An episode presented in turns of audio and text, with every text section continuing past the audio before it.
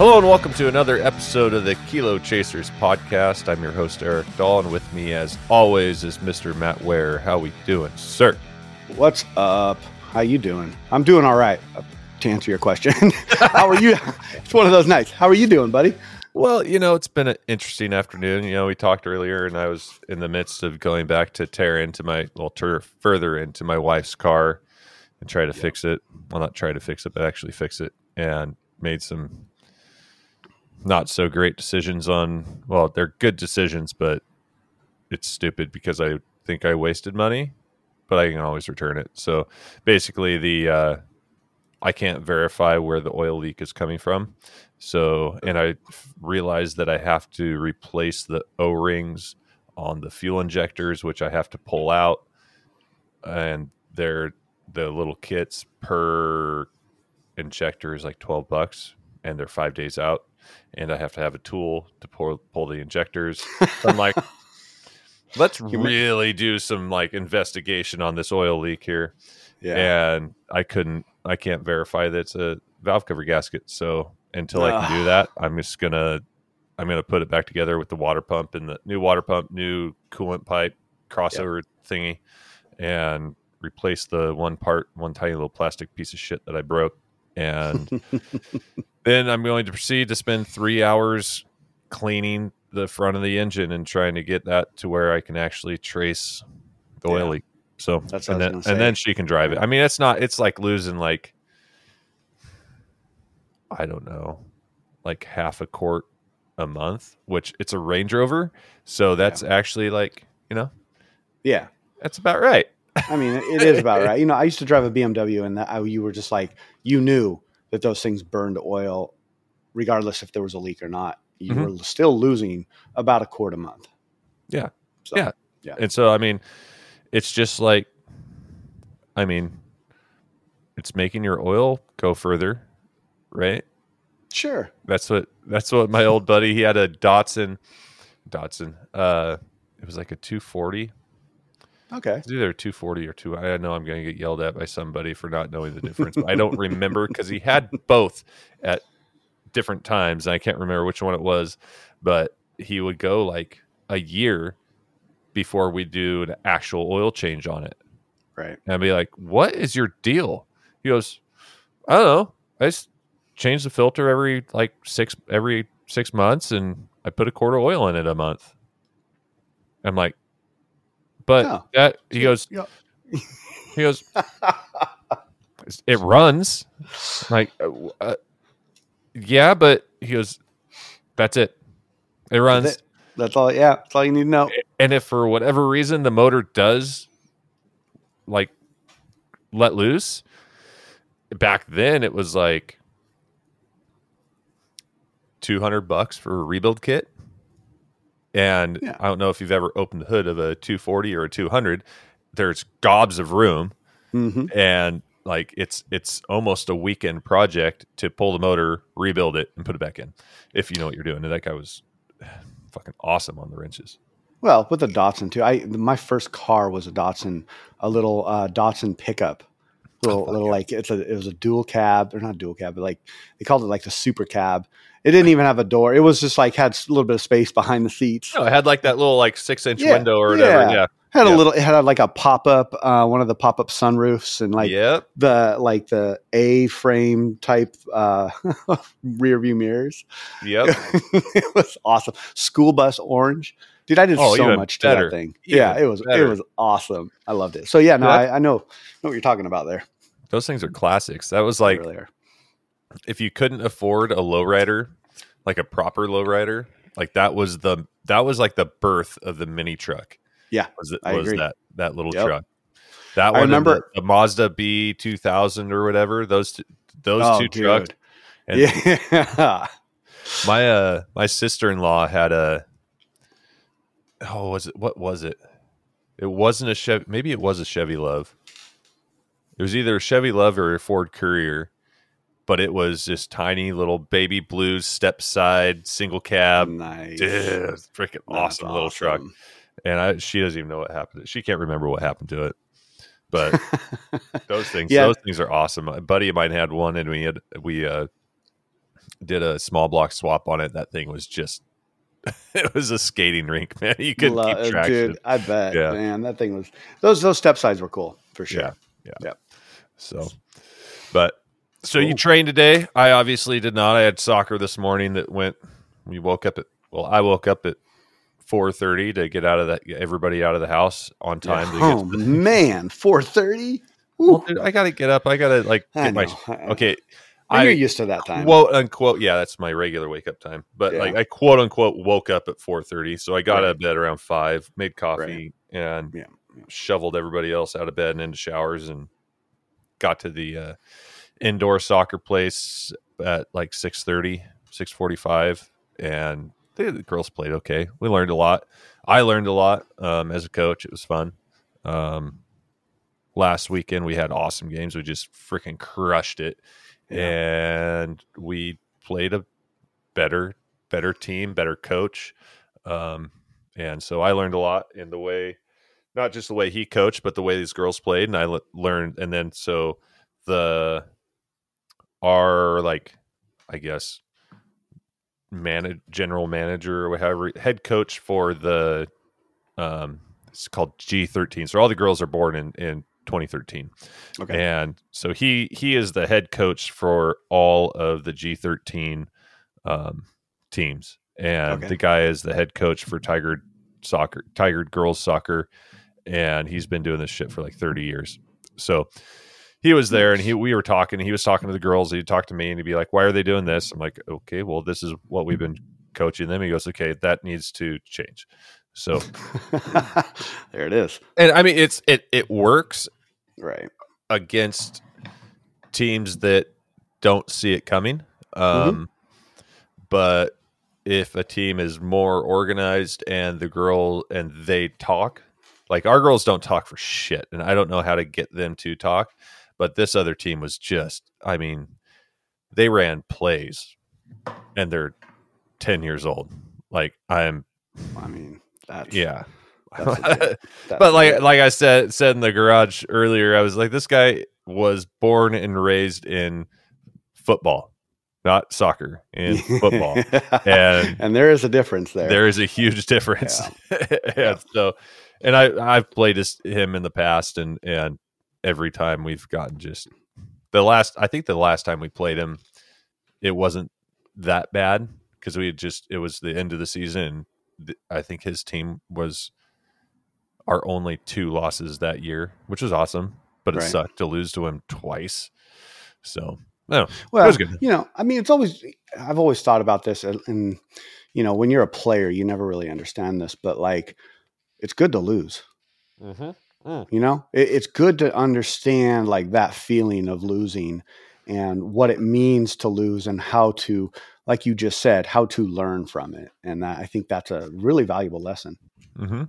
Well, and you know, you posted uh, something on your Instagram a couple days ago about failing, and Yeah. um, I shot you a, a quote for for Mhm. something earlier this week, um, Mhm. kind of along the same lines. Um, if it's not, if you're not scared, it's not heavy enough. If you're not Mhm. failing, you're not going hard enough in whatever you're doing. Like if you play it, if if you're going just hard enough to where you're like you know where failure's at, well, you think you know where failure's at, and you stay just just on the edge of that. You're Yeah. not you're not living up. You're not you're not building to your full potential. So, and I tell the girls that all the time because I mean this is kind of on on the other side of not really failing, but pushing the boundaries on fouls, right? On Yeah. on drawing a penalty. Yep. Um, if you play it safe, you never know what that line is. The other girls might know where that is, and they'll push you around and and they'll play the ref. But until you actually get called, then you know how far you how far to go before Yeah. you know before you get called on it. Same thing with failure. Once you fail, you're like, okay, I know not to go that far again, or I know how to recover or to or to be prepared for that failure. So that when I do fail, it's not because of that; it's because of something that's that's I've worked past that failure, and now I've I've moved on to an entire another level. It's kind of like Right. the I don't know. You remember playing Mortal Kombat, the towers of people, like Yeah, well, yeah, you know, totally. it's just the same thing. just like that. Yeah. so you know it, it's like um failure like the way i, I kind of look at it is failure is like my next goal so where i'm failing okay write that down now now my goal is to get past that uh like checkpoint mhm. and then it's going to lead me to another checkpoint which is my next failure and it's not like i'm i'm uh saying that everybody should fail and that's how you should be. I'm i'm just saying that like a lot of people um, are scared of failure and so like you said they ride that line right before it. Mhm. or or they're like they fail and they just let their world collapse and they give up. And that's the point in which you know you got to just take a look in the mirror and say you know why am i doing this because i want to or am i doing this uh, because you know to be cool or because it's a fad or whatever you know i mean no matter what it is it doesn't have to be you know this doesn't have to be related to weightlifting but um, I, I just think it's a really valuable thing to be able to fail i don't know it's it's No, taught me a lot Right. And then, Yeah. I mean, that's that's the whole. That's what got me into podcasting. Like that was the whole premise of the podcast. Obviously, I haven't done a PFRS podcast in a long ti time, but um, that was the whole thing: is plan, fail, recover, succeed. Yep. And that's, I mean, if you follow that, if you follow those, know, this is just the word that's been thrown around in the last, I don't know, like two months after Liver King came out and this whole like fucking bullshit. but um like are four key points or tenets or whatever is if you can live by those and just have those in a circle, right? Right. With just a revolving circle. Uh, and it works great for me for for construction. You know, like you obviously don't the last thing you want to do in construction is fail, but it's going to happen in one way or another yeah whether it's a big fail or a little fail. Obviously, we try to minimize our failures in construction, um, but the faster you can recover, the faster you can can move on and succeed. And you can plan all you want, but there's always going to be that one thing that that slips by you.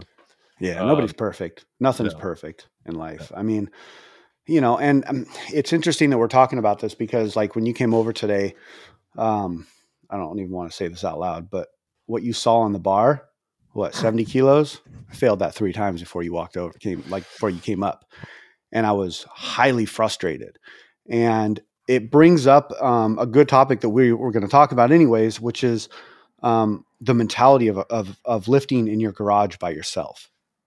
Yep.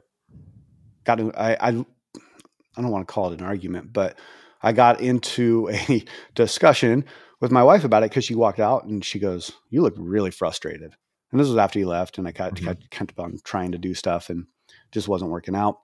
Um, and I like, I'm like, yeah, yeah, I am. I'm really frustrated right now, and I don't getting into that groove and getting into the um, uh, the window doesn't have to be one one thing, but that window of intensity or the atmosphere when you're by yourself and you're trying to lift and you're not with people and you what you pointed out my music was too quiet and like the atmosphere was all wrong and it Mhm. just it's a grind and the way i've gotten through that in the past is i'm like okay um, i was moving. I got out on the platform. I did it. It wasn't awesome um, but i did something.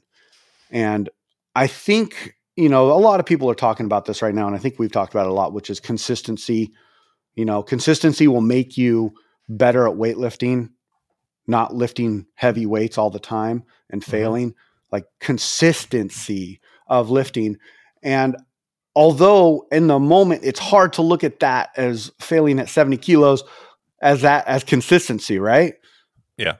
it's hard but at the same time you're still chalking in a day you're, you're clicking in i got a day in of some solid uh, of some lifting maybe not solid um, Mhm. i converted into some like bodybuilding like rows and you Yeah. know deadlifts and i did some squats and I, I got something done but me being um, a little egotistical, I didn't get done what I wanted to get done, and that that hurt my ego a little bit. So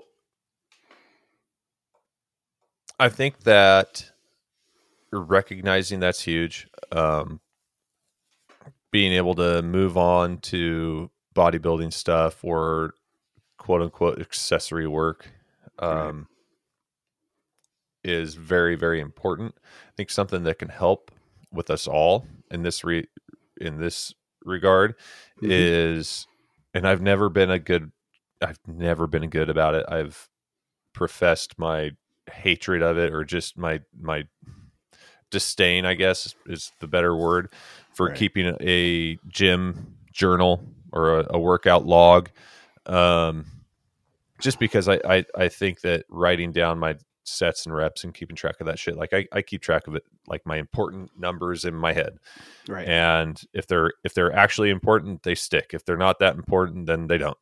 But when, when you're dealing with anything in life, having a journal and keeping track of how you're feeling, mm-hmm. um, is I think it's really really important. I think in your in your circumstance and many people's circumstance, my my own, um, writing that down and saying, okay, so this is how I was feeling today. This is these are the things that I was thinking about, and this is what I did to to get through it. And as you're writing it down, that'll kind of soothe the the sharpness of you know this the shittiness of the the workout right? Yeah, because at least you're you're getting you're right you're calmed down you're writing it down and you're you're actually logging progress. Yeah. You know not that it's that's anything you know that that's big and, and great and, and whatnot but it's it's a foundation. It, it builds that foundation that we talk about. Um knowing when to stop i think is just important as knowing yeah. when to keep going. I agree. You know like we we talk about striking when the iron's hot and and we've heard you know if the if if if the fire's hot roast marshmallows right. whatever but right. in in one of our friends brilliant brilliant um, comparisons, you know, have a little campfire and then have a candle. Put your hand over the candle. like Guess what? That little kind of candle, still hot. Yep. Um, yep. So understanding the difference in when it's like, okay, well, my intensity is misplaced. Your intensity is there. You have the drive. It's in your head. It's in your heart, but it's not it's not manifesting the way you want it to. So right. let's let's take some drive and say, okay, I got 45 minutes left, or I got a half an hour left. I'm gonna hit five sets of 15 rows. I'm gonna do some pressing. Yep. I'm gonna do some landmine work, and I'm gonna squat.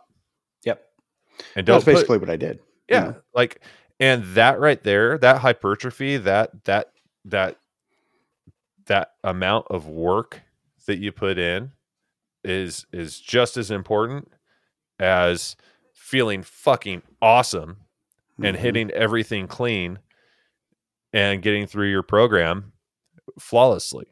Yeah. Right. And yeah. and feeling at the end like, oh man, I feel like I could do some extra shit. Yeah. Instead of being like, okay, well, at least I'm here. Might as well make the best of it and and really get a sweat on and get those get the get that hypertrophy and get that, you know, I think that mindset right for the end goal, or which is just to be better.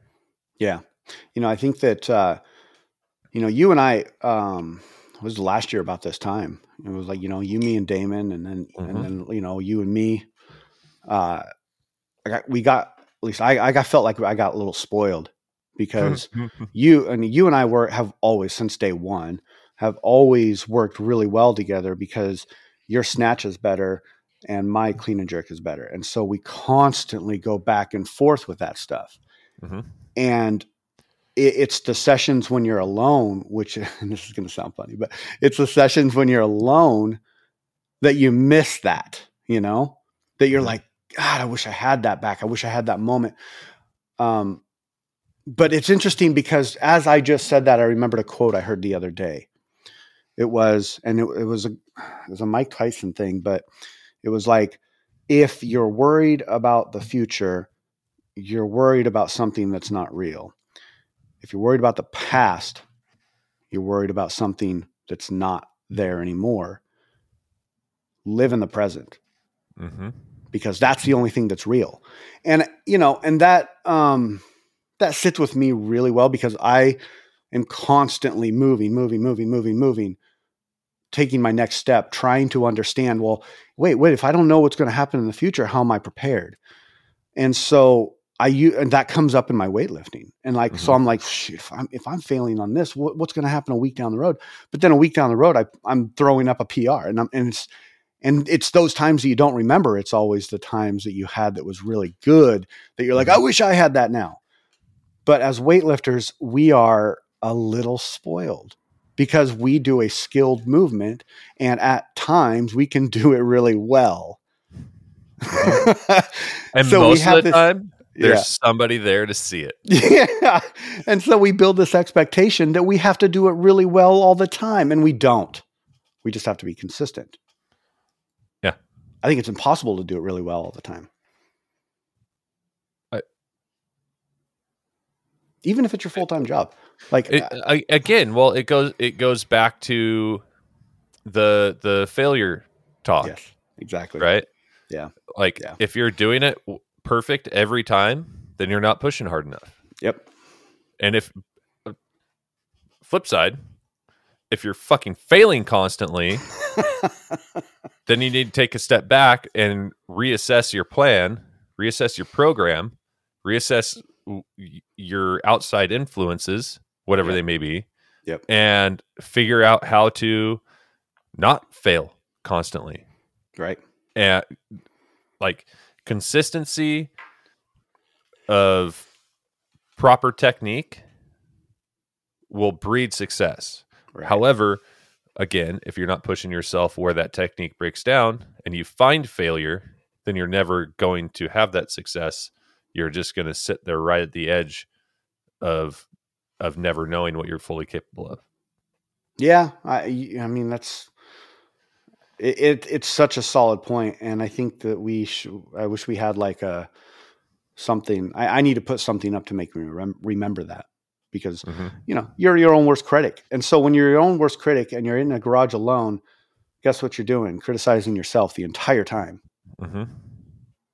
But it's absolutely amazing when you get one other person in here, and uh, next thing you know, you're just moving like butter, like wham, bam, Yep. bam, it's hidden. And well, like, and that "Oh, go, it, it it helps so much. You know, uh, we've I feel like the last six months we've kind of degraded into a.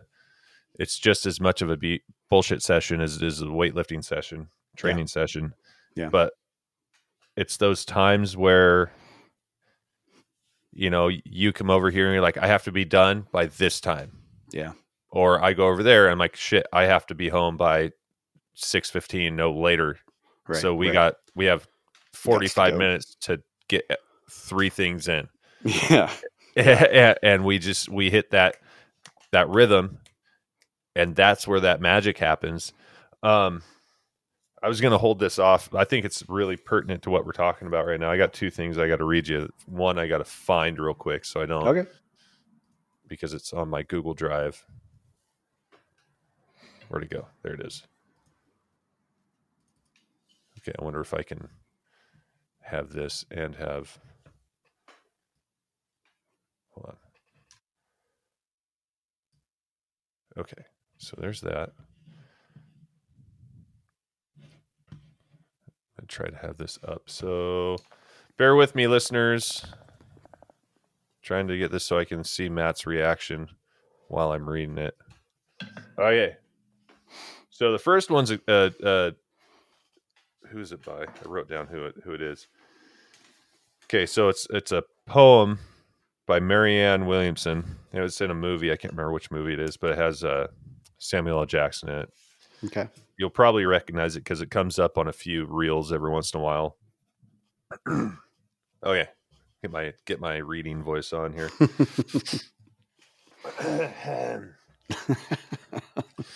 All right.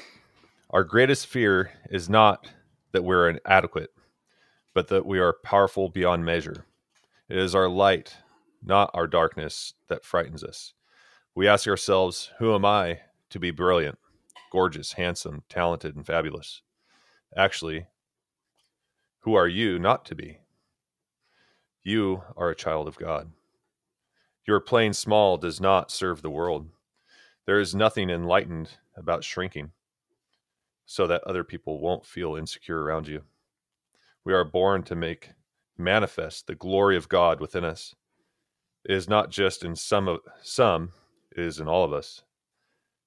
And as we let our light shine, we consciously give others permission to do the same. As we are liberated from our fear, our presence automatically liberates others. Hmm. That, um, first of all, that was, that was beautifully written. Um, man, there's so everything about that's true. It, it, it, it that hits so deep that it's just like I'm I'm almost like speechless because I'm just like, well, how where do I even start with that? Yeah, like, well, I mean, okay, so go ahead.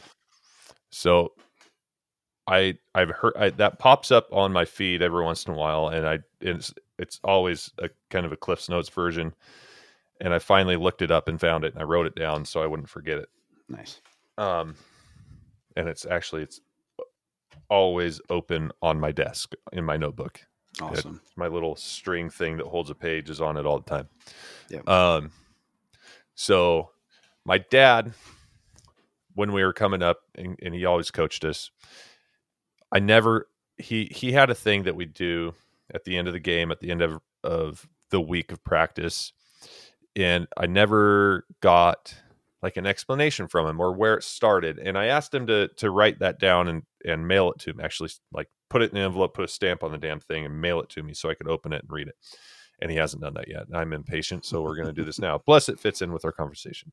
Awesome. So the last when I wrote this down, it instantly made me think of what my dad's influence meant to me and that statement that he had us chant after a game win or lose what it meant not just to me but there's like there's guys that are 10 years older than me that my dad coached that they might not remember hardly anything about the youth sports that my dad was involved in but they remember that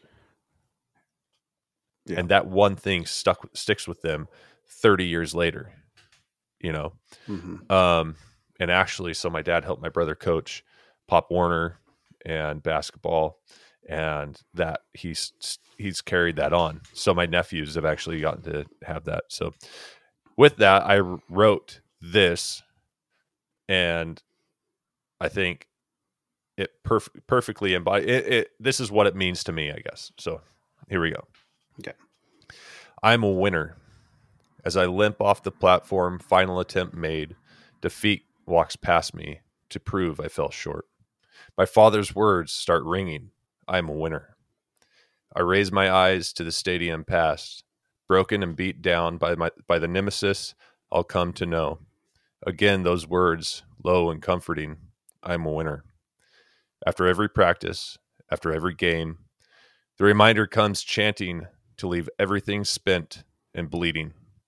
Words of hope, words of praise. I am a winner.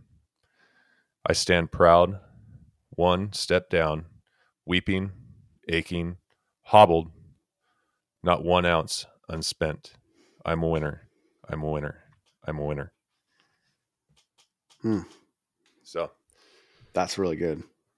That's so really, that's really good. wow. Wow. Yeah, that was that was it's like the third time I've read that. Damn it. Yeah, no, I mean, and what what what's going on here is that you're you're talking about something that people may act like they know, but they don't act at that they know.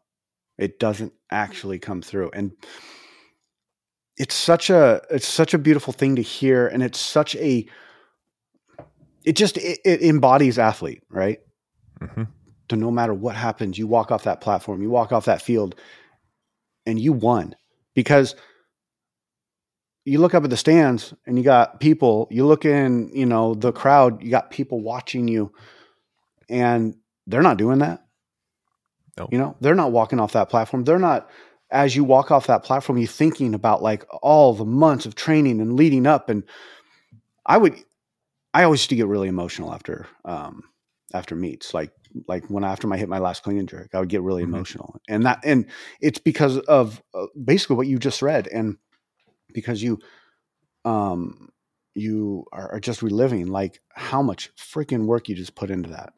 And people are excited and people are watching you and you're just like i just did that.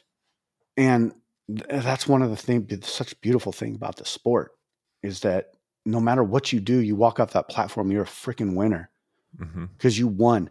You beat something.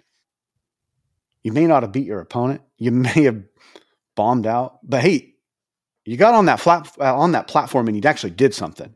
You walked out there, and that that's winning right there. And you know, if you have that mentality, it's just it's unstoppable. I really I really believe it. I think that you know one thing that one thing that John North taught me. I mean, he taught me a lot of things, but Yeah. The most important thing for you to do in life as a weightlifter is to show up. Yeah. Pretty much everything else will take care of itself. If you show up, whether it's not you versus you know the, the seven other guys on your platform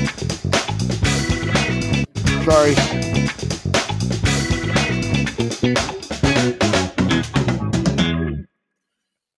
Bow. I don't know what that was. I pressed the wrong button, dude. I'm so freaking sorry. You were you were onto something so Oh amazing, and I just oh lord, I'm no, sorry. it's okay it's all good we'll Holy it out shit! all right i will uh i don't know if i'm gonna cut that out or not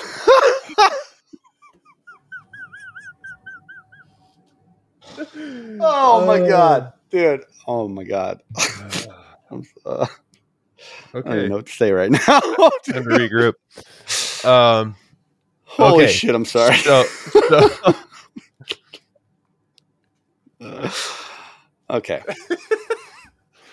all right so Anyways, when you walk out there, Yeah. when you show up to a meet, to the competition, to to to the local, state, nationals, whatever, show up to your training hall. You're not. If you show up to a competition, and you wait, you make weight, right? Mhm. And if for whatever reason, whatever level you're at, USADA hits you, and you got to go pee, right? right, right. the only the only two things that you have to worry about is the barbell and yourself. Yeah. Those are the only two things that can beat you as long as you show up.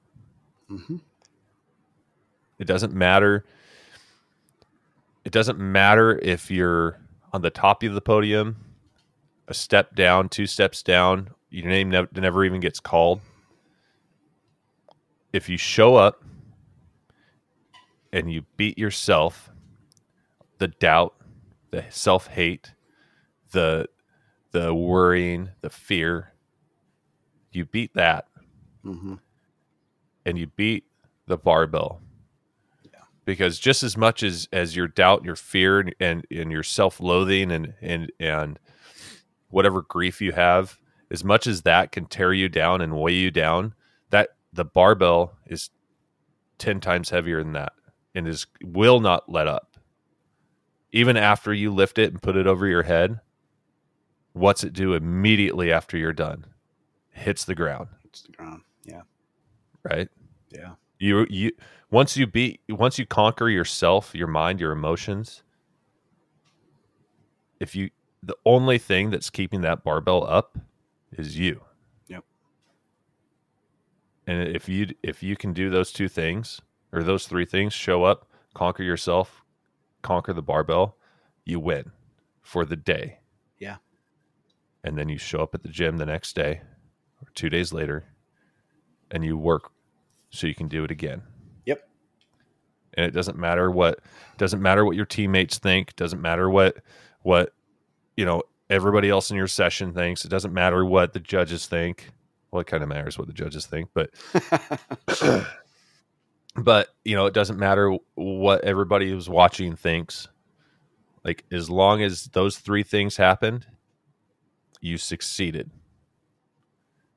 Yeah. Now, if if you you put everything in motion and ev- the barbell just beat you down that day, and you went two for six, one for six, oh for six, you know, at, at least you got two of the three, right?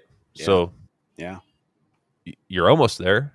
Right. That just means you need to work even harder. Yeah. And so going to your point of trying to figure out how to get that find that window, that looking glass into a moment in time for you to train by yourself. Those are the things you need to focus on. Yeah. You know, don't worry about what you're doing in that moment. Like you know that you're there, right? You put your shoes on, you wrapped your knees, you threw your wrist straps on, put your straps on. You put your straps on if you're using them. We'll get to that in a minute. and you put weight on the bar. So there's Yep. one. Yep. Right. If you can, if you can get there, and then the only thing you need to think about is this is going to help me show up when it's time. Don't worry about how much weight you put on the bar today, how much weight you're going to put on the bar tomorrow, right? Just know Mhm. that you getting there and you do, putting in the reps, the clean, precise reps. And if you miss, figure fuck out hmm and don't do it again. Right. Isn't isn't it a vulnerable thing to know that we as people, we are the variable on that platform? That barbell doesn't change. The weight doesn't change. Mm-mm. We're the ones that change. We're the That's ones that got has to get this, this, and this, and and that's, as you're saying that, that's how it's summarizing in my head. Like, oh, it's like that light bulb moment. Like we, I am the variable. Nothing about that platform changed. Nothing about the weights. It didn't change.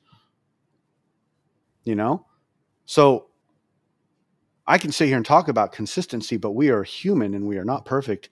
And you know, stepping on that platform is consistency. I think it gets misunderstood where consistency is getting out there lifting heavy every day. hmm And that's not I'm not shooting fire at anybody. I'm just saying that's a common misconception in in this sport. Is that I got to Yeah. go heavy. And I think that a lot. Like I got to go heavy. I got to hit a certain number. And if I don't, oh boy. And I catch myself in that. And you know, this is but but to, it's it's a super vulnerable thing to know that we are the variable. We are the ones that will change everything on that platform. Mm-hmm. Yeah, it's really neat. Yeah. No, it's it's it's humbling. Yeah. you know, to think that. I mean, it, realistically, you know, unless you have an awesome routine and you've built it up over time and and nothing goes wrong in your life for a good stretch, you know, like car doesn't break down, your employees Yeah. don't fucking decide to be dirtbags. Right. Um, you know, your kids are healthy, your wife's healthy and happy, your house is in one piece. Like for a stretch of time, you can get training into the point where, you know, getting getting to the getting to your garage, getting to the gym, getting to the training hall, those things are so easy. But we- you know, we take all that for granted when one little hitch, one little hiccup, and it's just the fucking wheels fall off Yeah. and then it becomes It's no longer you versus the barbell because when all things are hunky dory and you know smelling like roses, the barbell's the only thing you got to worry about. Right. And most of the time, in that circumstance, right? Like you're like you can work up to ninety percent any day of the week, ninety five percent most of the time, any day of the week. Right. But you know, throw a little argument with your wife in right before training or in the morning. Or just in the morning. Or have your kid Right. run out and tell you he wants some milk. Wants some milk or he wants two milk. yeah, either or. You know, you I- never really know with that kid, but he runs out and plapper, Dad, can you give me some milk? And I just look at him and he knows. Oh, okay, okay, bye. That was so funny. Yeah. Yeah. hey. Is it too heavy for you? Yeah. Did And you get walk in and there. You got it. there's figured like there's that Yeah. much milk left in the bottom? Yeah. Yep, yep. Oh man. So yeah, dude. Like, I think I- I, think it's really cool what we do and what we're able to be Yeah. part of, and and super blessed to have you know the people in our lives that have influenced this us in this sport over the 100%. last five six years, Yeah. and um, it's fun to just build on it and you know move on and see what's in the future with with coaches with teams with with prs with comp you know what what comes up with competitions um it's just it's pretty cool it's it's super fun i was actually thinking about that i haven't talked to sarah about it but like that that competition coming up in march I, or april i might actually do it depending on how things go with the camp and how how Yeah. just stressed out of my mind i am yeah. I may totally. or may not do it, but um, I might do it. I think it'd be fun. I'm going to be doing it. So it's, uh, you know, it's, it's just something to, to keep your mind tight, you know, something Mhm. to work for. And it doesn't, have, you know, I, you know, I, I've, in the past, I've over, I've overthought those things and, um, been like, you know, I have to be really focused, but I'm going to go out there and I'm going to have fun and it's going to be a good time and I'm going to lift weights and I'm going to compete and, you know, it'll be, it'll be a fun meet. You know, Joe Beck always throws good meets. So Yeah. Oh, absolutely.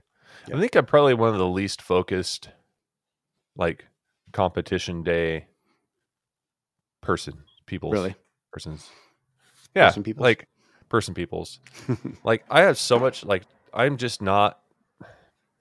When I'm on the platform, it's different. Like I'm, I'm Yeah. pretty, pretty stoic on the platform. I guess that's the might That's be good. the word. Yeah, that's a really good. Yeah, absolutely. I, I like I, agree I with that. typically don't I don't have a lot of pizzazz. I don't have a lot of emotion, which is I think is a downfall when it comes to clean and jerk. Like snatches, usually I have some attitude, but when clean and jerks come around, it's just like I'm just gonna lift it. It's either gonna go up or it's not.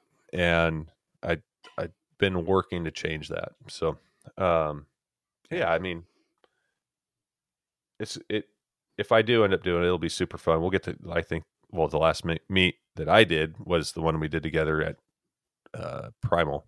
Yeah. Right? Yeah. Also a Joe Beck meet. Yeah. And that was that was awesome except for we had to wear masks. And Yes. not to say that I would not have bombed out a snatch. Here we go. Here we go. not to say that I wouldn't have bombed out of snatches if I didn't have to wear a mask. But Hey, have, having to wear masks, I know everybody else did. Nobody else bombed out. Well, there was one dude. There was one other dude. oh yeah, he took off real quick too. Yeah, he did. Um, But but yeah. So with that, but, yeah, with that, with that, you want to you want to hear my hot take?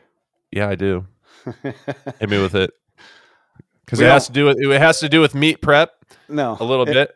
It has to do with meet prep a little bit, but hot on take: we do not need straps to lift. In fact, I'm going to take it as far as if you PR with a strap with straps on, Mhm. That's a PR with straps on. That is not a PR. There's my hot take. Shoot the shots.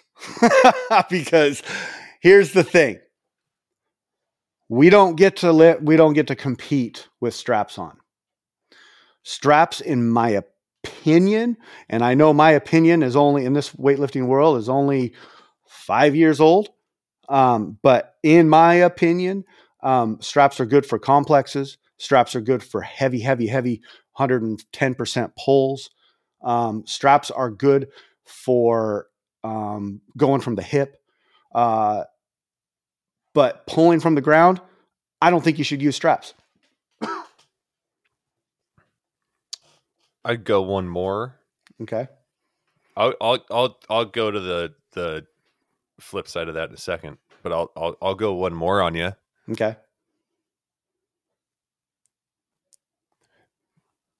I think there should be more pulling from the ground, no hook. Ah, But that's You just know, me because I have better no hook. I have freaking meat hooks yeah. and I I can grip the bar and I've been in construction and a welder for 20 years now so I I actually have a good I have good natural genetic grip strength or whatever and there's not a lot of people that do so I, I understand the need for hook grip but like I think like Cornell will do he'll switch it up in the middle of middle of training. Like he'll Right. go hook and then he'll be like eh, I'm gonna go no hook. And then oh I'm gonna throw straps on. And then you know he gets up he'll drop the straps go back to hook grip. And I think changing up scenarios like that is actually it's good for the mind it's good for the emotions it's good for technique being Yeah. able to adjust on the fly Yep. um i think people who train okay here uh, i think people that tr- that are younger than say three year three solid years in the sport. When I say solid, I mean like was that 36 months of nearly unbroken training Yeah. Yeah. um, with a coach, like with an actual in person coach. And maybe Um, some meets under your belt. I don't think you should be using straps unless you have an issue, unless you have an injury, like your your callus is burned off and and like you can't grip the you physically can't grip the bar. Right. Um, I really don't think you should be training with straps from the ground. However, Correct.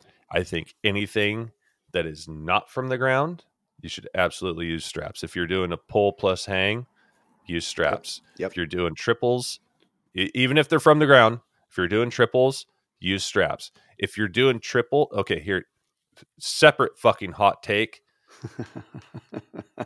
If you take a step back after you drop the bar, it is not considered a double or a triple. Fuck you. I do not care. If you take a step back.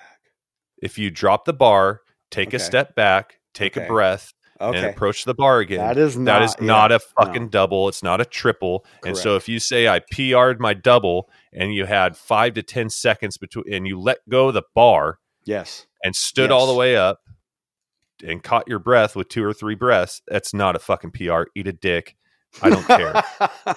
no, I couldn't agree more. I, you know, my cursor is always like, if I my hand comes off that bar, guess what? I'm doing a double again because Mm-hmm. Your hand and any double or triple, your hand should not come off that bar. That's Mm-mm. the whole point.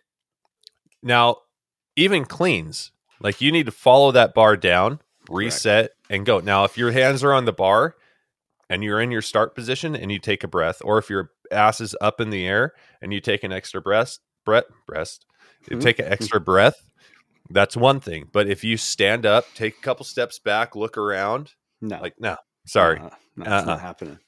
Sorry. I don't care.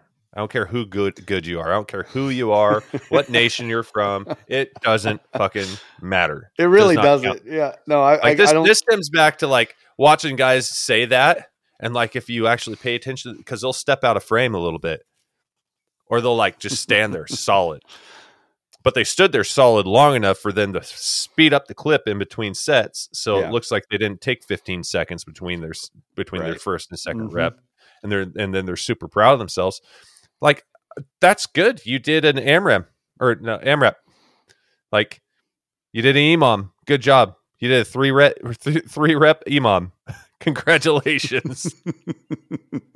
That's exactly what it is. I was going to say you just did a couple heavy singles. Like there Yeah. you go. Good job. which which you know, some of these guys are doing 130, 140, 150 kilo snatches, right.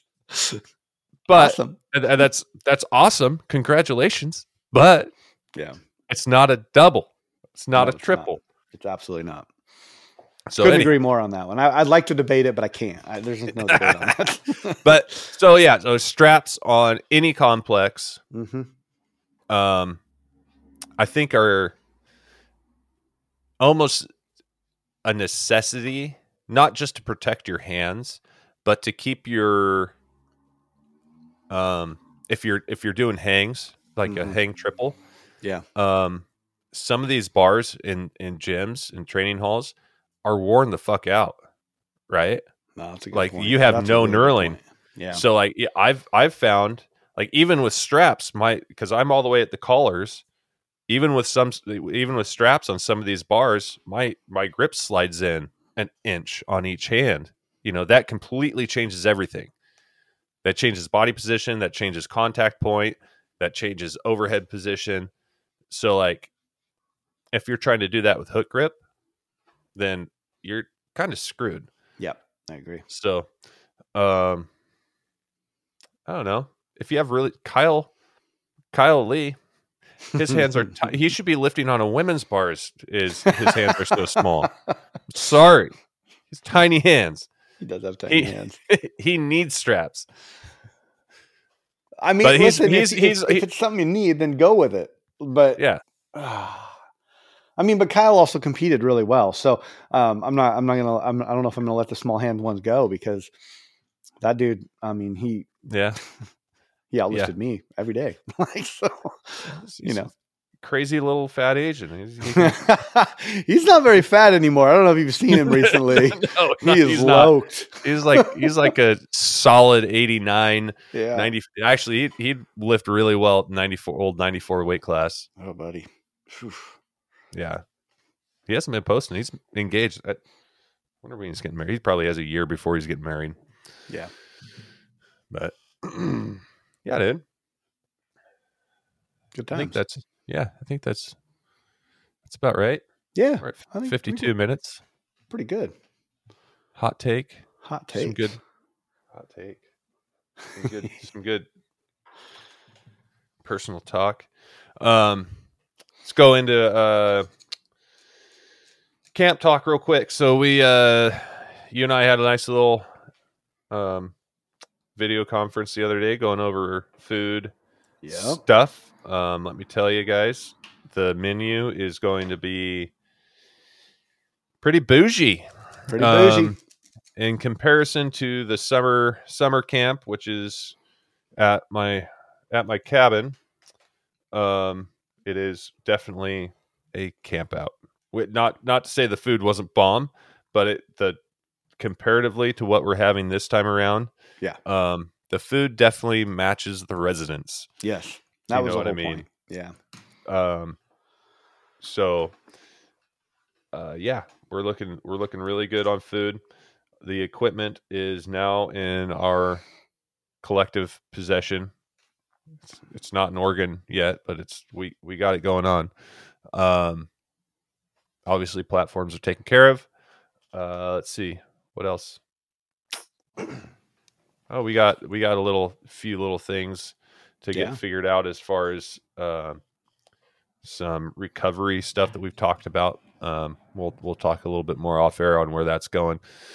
Um, but yeah, we scored our. I guess it's technically our third sponsorship for this camp because first was Neon, um, Neon Strength Equipment, which is in the midst of restructuring, and I'm just going to leave it at that without spilling the beans too much because Mhm. nothing's been finalized yet um, on their end.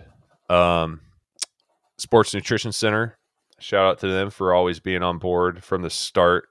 Um, If you live in if you live in Portland, you and you haven't gone there, absolutely have get to go off there. whatever couch you're on and get over there. They have so much random, like they are a classic I mean, it's it's not it's not a weightlifting quote unquote weightlifting nutrition shop, and it's not sports. It's it's not GNC. It's Nope. not Nope. any kind of corporate bullshit nutrient shop. It is a bodybuilder, power lifter, weightlifter, forward shop. They have everything. When I say everything, I mean everything that you could ever need as a bodybuilder. And except for owned and operated by an uh, a retired bodybuilder, Exactly. and she is the coolest person you'll meet. Like the stories she has alone will keep you Yeah. in that place for longer than you need to be. yeah, exactly. Like seriously, like you can walk in there, get your stuff, and walk out. But if you really want the experience, slate out a half an hour yeah, and just go or longer and just Yep. go in there and shoot the shit. She is Mm. amazing. she's really Uh, cool. So she's on board. We haven't really talked about what she's doing. I kind of leave it in her hands to uh, throw a goodie bag together for the athletes. Um, but she she stepped up last time and she told me specifically that this year is going to be better. So, and I couldn't. I mean, realistically, I couldn't ask for more than she did last year. But Yeah, yeah. so She rocked this- last year. it's pretty awesome. Um, but the big one right now, the biggest one right now, other than other than Neon, um, is a huge partnership for us. But Onyx Weightlifting Company out of SoCal Weightlifting, um, Southern California, yeah, talked to um, Chris down there this week, and they are on board. They will be supplying uh, either straps or wrist straps and some other stuff for the athletes. Um, we haven't negotiated the full deal, but it is a solid collaborative partnership for Kilo Chasers and Onyx Weightlifting. yeah. So that's huge. huge, Um, big one. in fact, I, I didn't realize how big a how big a team he had. He was like 200 plus lifters. Really? That place is huge. Holy He has, yeah, he said he has a hundred, at least a hundred lifters go through that gym every single day wow! for a weightlifting gym. I mean, they do CrossFit and everything else too, but like, Yeah. that's a lot, That's a lot. That's a shit ton. yeah, So, um, outside of the camp, we're working on some collaborative stuff. We we briefly talked about it off off air. hmm Um, so it's super exciting. Those guys down there are all about it. Um, it was a- it was a really good like half hour long conversation. Excuse me. Um, and you know those guys they I don't even think I don't know if it's live yet. I don't know how many people know about it, but they're bringing back the one and only American designed and built and manufactured weightlifting Olympic weightlifting equipment Oh, I know what you're talking about. ever made. So, um, and they're keeping they they've got their manufacturing stream down. They got their packaging down. They got the the patents. I think they got patents. It, they reverse engineered the shit from the original stuff from the '60s. Yep. Um, and yeah, so they're they're working hard on that. Hopefully, that'll get released soon. Um, but pull out your pocketbook because they have a lifetime warranty Oh, They're the- only only weightlifting equipment in the world that has a lifetime that will have a lifetime warranty. But um anyhow, yeah, that's it. Uh get on the Discord, check it out. Um just go on to discord.com or get the app and make yourself a little account and check us out. Um drop me a line uh, uh, on Discord or you can hit me up on Instagram at Kilo Chasers on Instagram or at PFRS. If you are a uh, Apple Podcast savvy individual, you have to look Mhm. up, um, tell your friends to look up PFRS on Apple Podcast. It does not come up as Kilo Chasers. I need to fix that. Um, but we have some good shows coming up. We're going to have Tommy Morga on next month. That's awesome. We're bringing Alejandro Partida back. He's my buddy down in Mexico, my chef buddy. He's going to Yep. come on and talk about what he has going on. He put on, he was the director of a huge uh, volleyball tournament down there, national vo- volleyball tournament. Actually, there's I think it was a world world world level competition down there. Right. Um, so he's super prominent in that in that uh, in that window in that space that sports space. Um, so we're gonna chat with him, have a good show with that. Um, got a couple other people we're gonna have on again. Um, and yeah, what you got going now? Yeah, uh, Max Effort Kitchen, we always have at least three irons in the fire because that's Right. just the way I work. Um, you know, uh, still working on that website. I'm working on a um, uh, getting a mic system so I can start cooking and doing podcasts on YouTube. Uh, at least little clips, and then we can work something from there. But just you know, just keep tuning in. Uh, we took a week off because um, life, life got in the way. Yeah. So we just took, I, just, Yeah. I took a week off of Max Effort Kitchen and, and regrouped, and we'll be back. Uh, in fact, I think I'm doing a show tomorrow night. So, um, Sweet. yeah, tune in Max Effort Kitchen podcast. It's better than the month and a half that I took off. Um, I was listening to a podcast the other day. It was actually actually it was last night, and it was like, uh, "Don't call it a comeback," and it was like a four month time that they had taken off. And I was like, "Ooh, I got to listen to this one." Hey, that It's actually sounds thing. Yeah. sounds really familiar. Yeah, Um, Sorry, that was that was a jab. yeah, yeah. Um, oh, oh, oh, oh, go check out the new merch on the Kilo Chasers website yes, at kilochasers.com.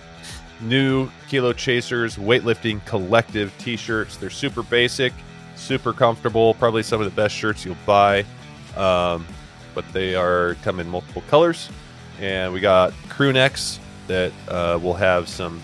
We'll have them in hand here in about a week, so we'll get some pictures, some actual like not stock photos, and uh, the t-shirts. Some t-shirts have been ordered and going out, so go check them out. Pick one up. Support the podcast. Support Yep. the support the movement per se, and uh, yeah, we'll talk to you guys later.